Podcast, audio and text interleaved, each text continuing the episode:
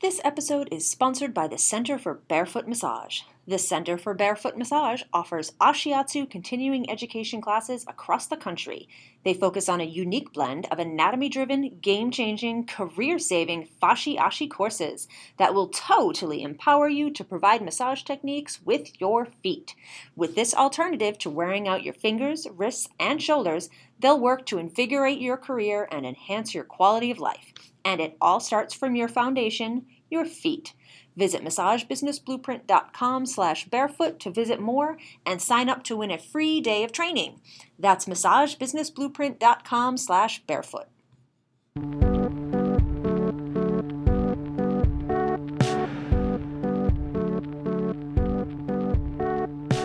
Hey everyone, welcome to the Massage Business Blueprint Podcast, where we discuss the business side of massage therapy. I'm Michael Reynolds. And I'm Alyssa Hayes. I apparently surprised Alyssa. We're your hosts today. Did not know we were recording yet. This is the second episode in our NPR series, I'm calling, because Alyssa is in town in Indianapolis, in my town, sitting at the same table with me in my podcast studio at my office, where we do other podcasting for other stuff. We have some fancy equipment here. We have good mics, good headphones, a mixer, a condenser, all kinds of crazy stuff I can't even pronounce. And so if you like the way it sounds, as I mentioned last time, don't get used to it. It's a limited time only. We'll go back to our remote recording here next episode. But for now, hey, you've got some a little bit different sound today. Hope you like it. So we have got a fun topic for today, even more fun than last time, I think. And this is how to tactfully approach difficult people in your massage business. So, wow. I mean, good for everybody to discuss. To really define that, we're talking about how to deal with difficult people like landlords, and they might not have to be difficult. Sometimes it's just weird and awkward to initiate conversations that you are concerned could go difficult, like landlords, managers, other maybe service providers, other people in your business community to which something needs to be addressed. People you interface in businessy contexts. You like how I dropped the jargon there? That was boom. That was a bit much. You need to change the paradigm and think outside the box. I really do. I'll circle back on that. So let's have an example of a situation. We have. Oh, man, I had something at the top of my head, and then I got all distracted. You're distracted by the soothing sound of your own voice in this great microphone, aren't you? Very strange. I feel like I'm in like a high-tech karaoke. Don't worry, we'll go back to our remote Zoom setup next week. I'm also like, there's lots of cords and things, and you have to stay right in front of the microphone, people. So I'm like, trying to rein. You're like in a box. You can't really gesture a lot and move around. So it's kind of cramping your style, isn't it? It's a little hard for me to not gesticulate and like hit the table and whatever. So anyhow, let's say I know lots of us don't have really great climate control situations in our office. Maybe if we're in a shared office space, or if you're in like an old renovated building, the thermostats aren't necessarily where you want them to be. If you're just renting like a little room, one room somewhere with shared hallways and bathrooms, it can get really tricky. So how do you deal with the office next door where some dude screams on his phone really loud at random times? How do you deal with when someone keeps jacking the thermostat so it's 98 degrees in your room, or et cetera? So I say you deal with these things calmly and directly, and knowing your crap, having details written down. So I actually had to deal with this in an office next door. There was a new guy at the office whose desk was like facing the common wall to my massage room, and he would get on the phone at weird off hours. He was using the business phone for personal stuff in the evenings, and he would yell. He would like call his brother or his family, and he would yell. And it happened a couple of nights in a row. And there was also some other people over in that office who were a little extra loud during the day. And some of it you just have to get used to, because we live on a shared planet with other people around who are going to make noises regardless of our massage business. But sometimes you just got to handle this crap. So how do you deal with that? So I have had good success coming across as if I am asking for help. And sometimes just informing people, oh, hey, I've got a massage room on the other side of that wall, can be really helpful. Sometimes they just don't know, and that's all it takes, and someone will be mindful and throughout the future. And other times people need a little more persistence. So you have to decide who to approach. Is it kosher for you to approach that person directly, or do you need to talk to the manager of the office, or do you need to talk to your landlord? I say if it's possible, don't go right to the top unless you have to, because then it sounds like you're telling on someone.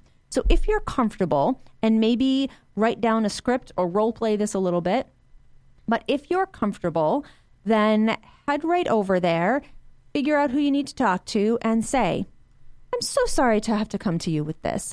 I don't know if you know, I've got a massage room on the other side of that wall, and sometimes it's getting a little loud. It seems like someone might be shouting on their phone towards my wall. So can you help me come up with a solution to this? And be ready with some suggestions. So they might be super responsive and be like, oh my goodness, I'm so sorry, we didn't realize massage was over there. Or, oh my goodness, why don't we turn that desk around? Why don't we move that cubicle a little bit so they're not shouting directly at a bare wall? Have suggestions like, maybe we could just put some kind of textile-y thing on the wall there to absorb sound. And I think if we're all aware that shouting's not a great idea, it's probably going to be fine moving forward. So know some solutions right off the bat. Now, if it continues happening, if they're not responsive, if they're very adversarial about the conversation, then you probably know right away you're going to need to go to the landlord. And what I would say is, even if the conversation goes really well, you would want to follow up with the landlord. And so you'd want to thank that person in the office next door. Thanks for talking to them. Or even if they are difficult with you and say, well, we don't have any solutions, it's okay to say, all right, well, thanks for having the conversation with me. I'm going to think up some ideas and I'll talk to the landlord about it. I don't want you to have to bother with it, I guess. And then go right to the landlord. And if it goes really well, just report back to the landlord. Say, hey, I talked to the neighbors today because I'm getting a lot of shouting through the wall. I made a few suggestions. They were really receptive to it, but I just wanted to give you a heads up that I had that conversation. Or they were not at all receptive to it. I'm thinking this might be a continued problem, so I'm going to give you an update on how this goes in a couple of days. Either way, report back to the higher up so that they're aware and this doesn't blindside them if you have to come to them more assertively. So if you have to go a level up and you have to talk to a landlord, then do that. So how do you approach this?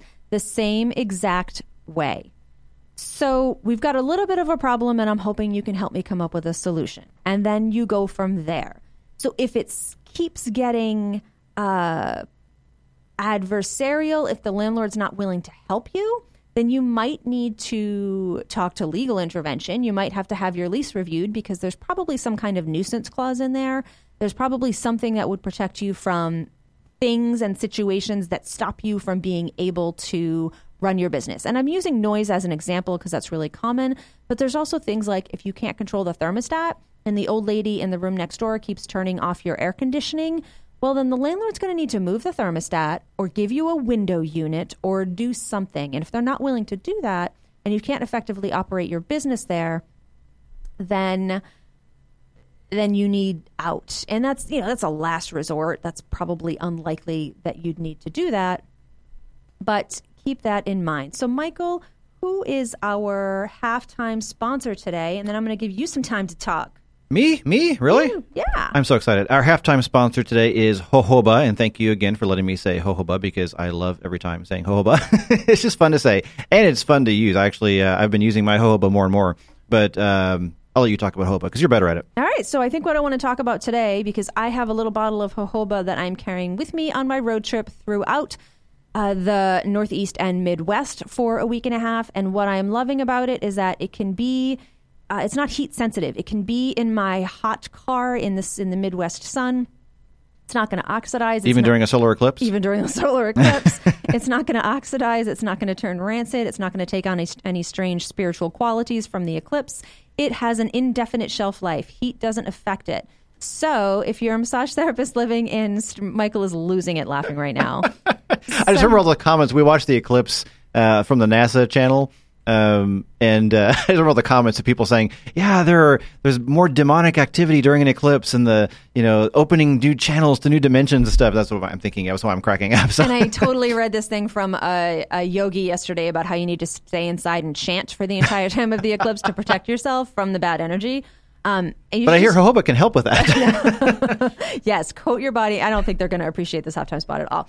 So anyway, many therapists prefer jojoba in place of triglyceride oils like almond, grapeseed, macadamia, and other fragile oils, which will deteriorate in heat or shipping and or on your shelf if you take a long time to go through them.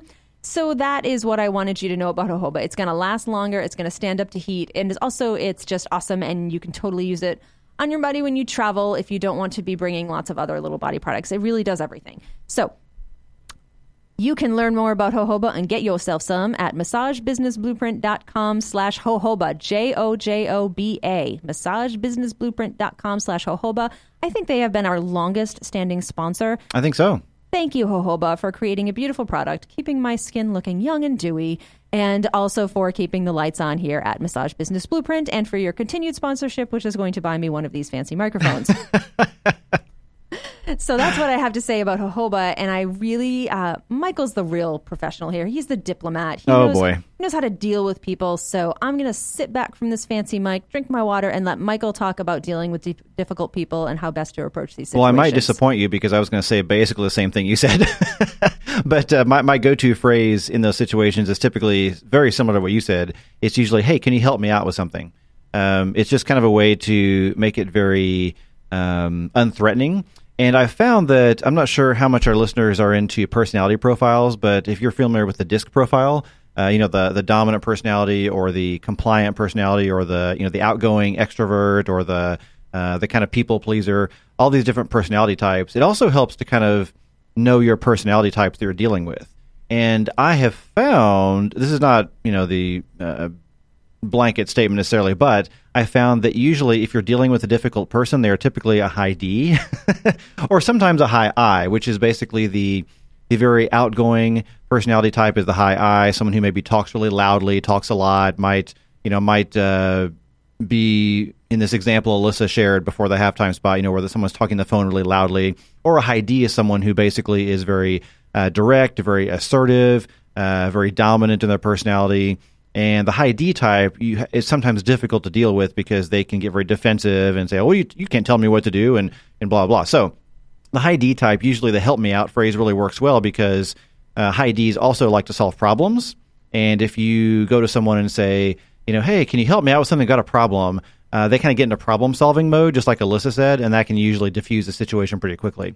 And a high I personality type, like a very outgoing kind of extroverted type, they're usually going to want to make people happy. And so that usually works well also. So I found that those types of personalities are the ones I run into most with conflict. And also that kind of approach helps them the most. And you had a comment as well. Let's say you were mentioning something here. Oh, yep. I was making myself a note so I wouldn't forget. Oh, for you. I thought it was for me. Okay. Nope, sorry. Gotcha. If you don't know, we have a shared Google Doc. We type back and forth to each other. So I was like, what's this note for? Is it for me or for you? It's for me. Go ahead. I'm going to jump in with it. And I forgot to mention, too, you want to have really tangible records of the thing that is going wrong. You don't want to approach your landlord with, they're always turning the thermostat up, because that is childish and not at all helpful. So the moment you start to notice a problem, I'd say create a Google Doc and make note of it. Monday, 8 a.m., jackhammering in the office next door. Sounds like there are Muppets rehearsing. Or, I'm kidding. But make note of when these things are happening. If the office next door is consistently taking your parking space, then you need to go out there, take a picture of it, make a note of the time, and save that file. And you want to save this only for if you really, really need it, because you don't want to come out firing and create enemies. This is not a first-line defense. This is something I have learned by many years of being a jerk. You don't need to come out as an attorney right away. You need to simply keep a record so that should it come to the point where you need to express something to the landlord or refer to a lease and a nuisance clause, you can say, listen, I do have a record of all the times. It is not just happening once in a while, as they are asserting. I have a record. I have pictures.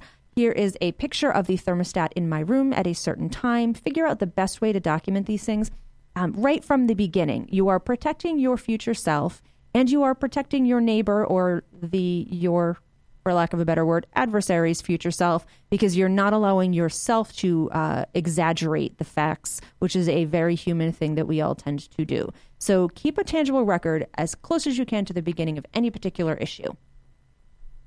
I'm done with that. All right. I was just pausing to make sure. Nope, I'm good. I think we'll wrap it up there. That's good advice. All right. I agree completely. People. So we will wrap it up there for today. So reminder, you can visit us online at massagebusinessblueprint.com. There's lots of free content there, as well as our premium member community, which is growing every day, it seems like, which is awesome.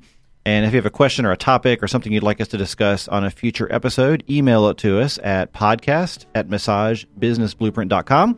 And we'll bring it up in a future episode. So we appreciate everyone who's been telling your friends about us and leaving us reviews on iTunes. We appreciate that very much. And thanks again for joining us today. We will see you next time. Bye.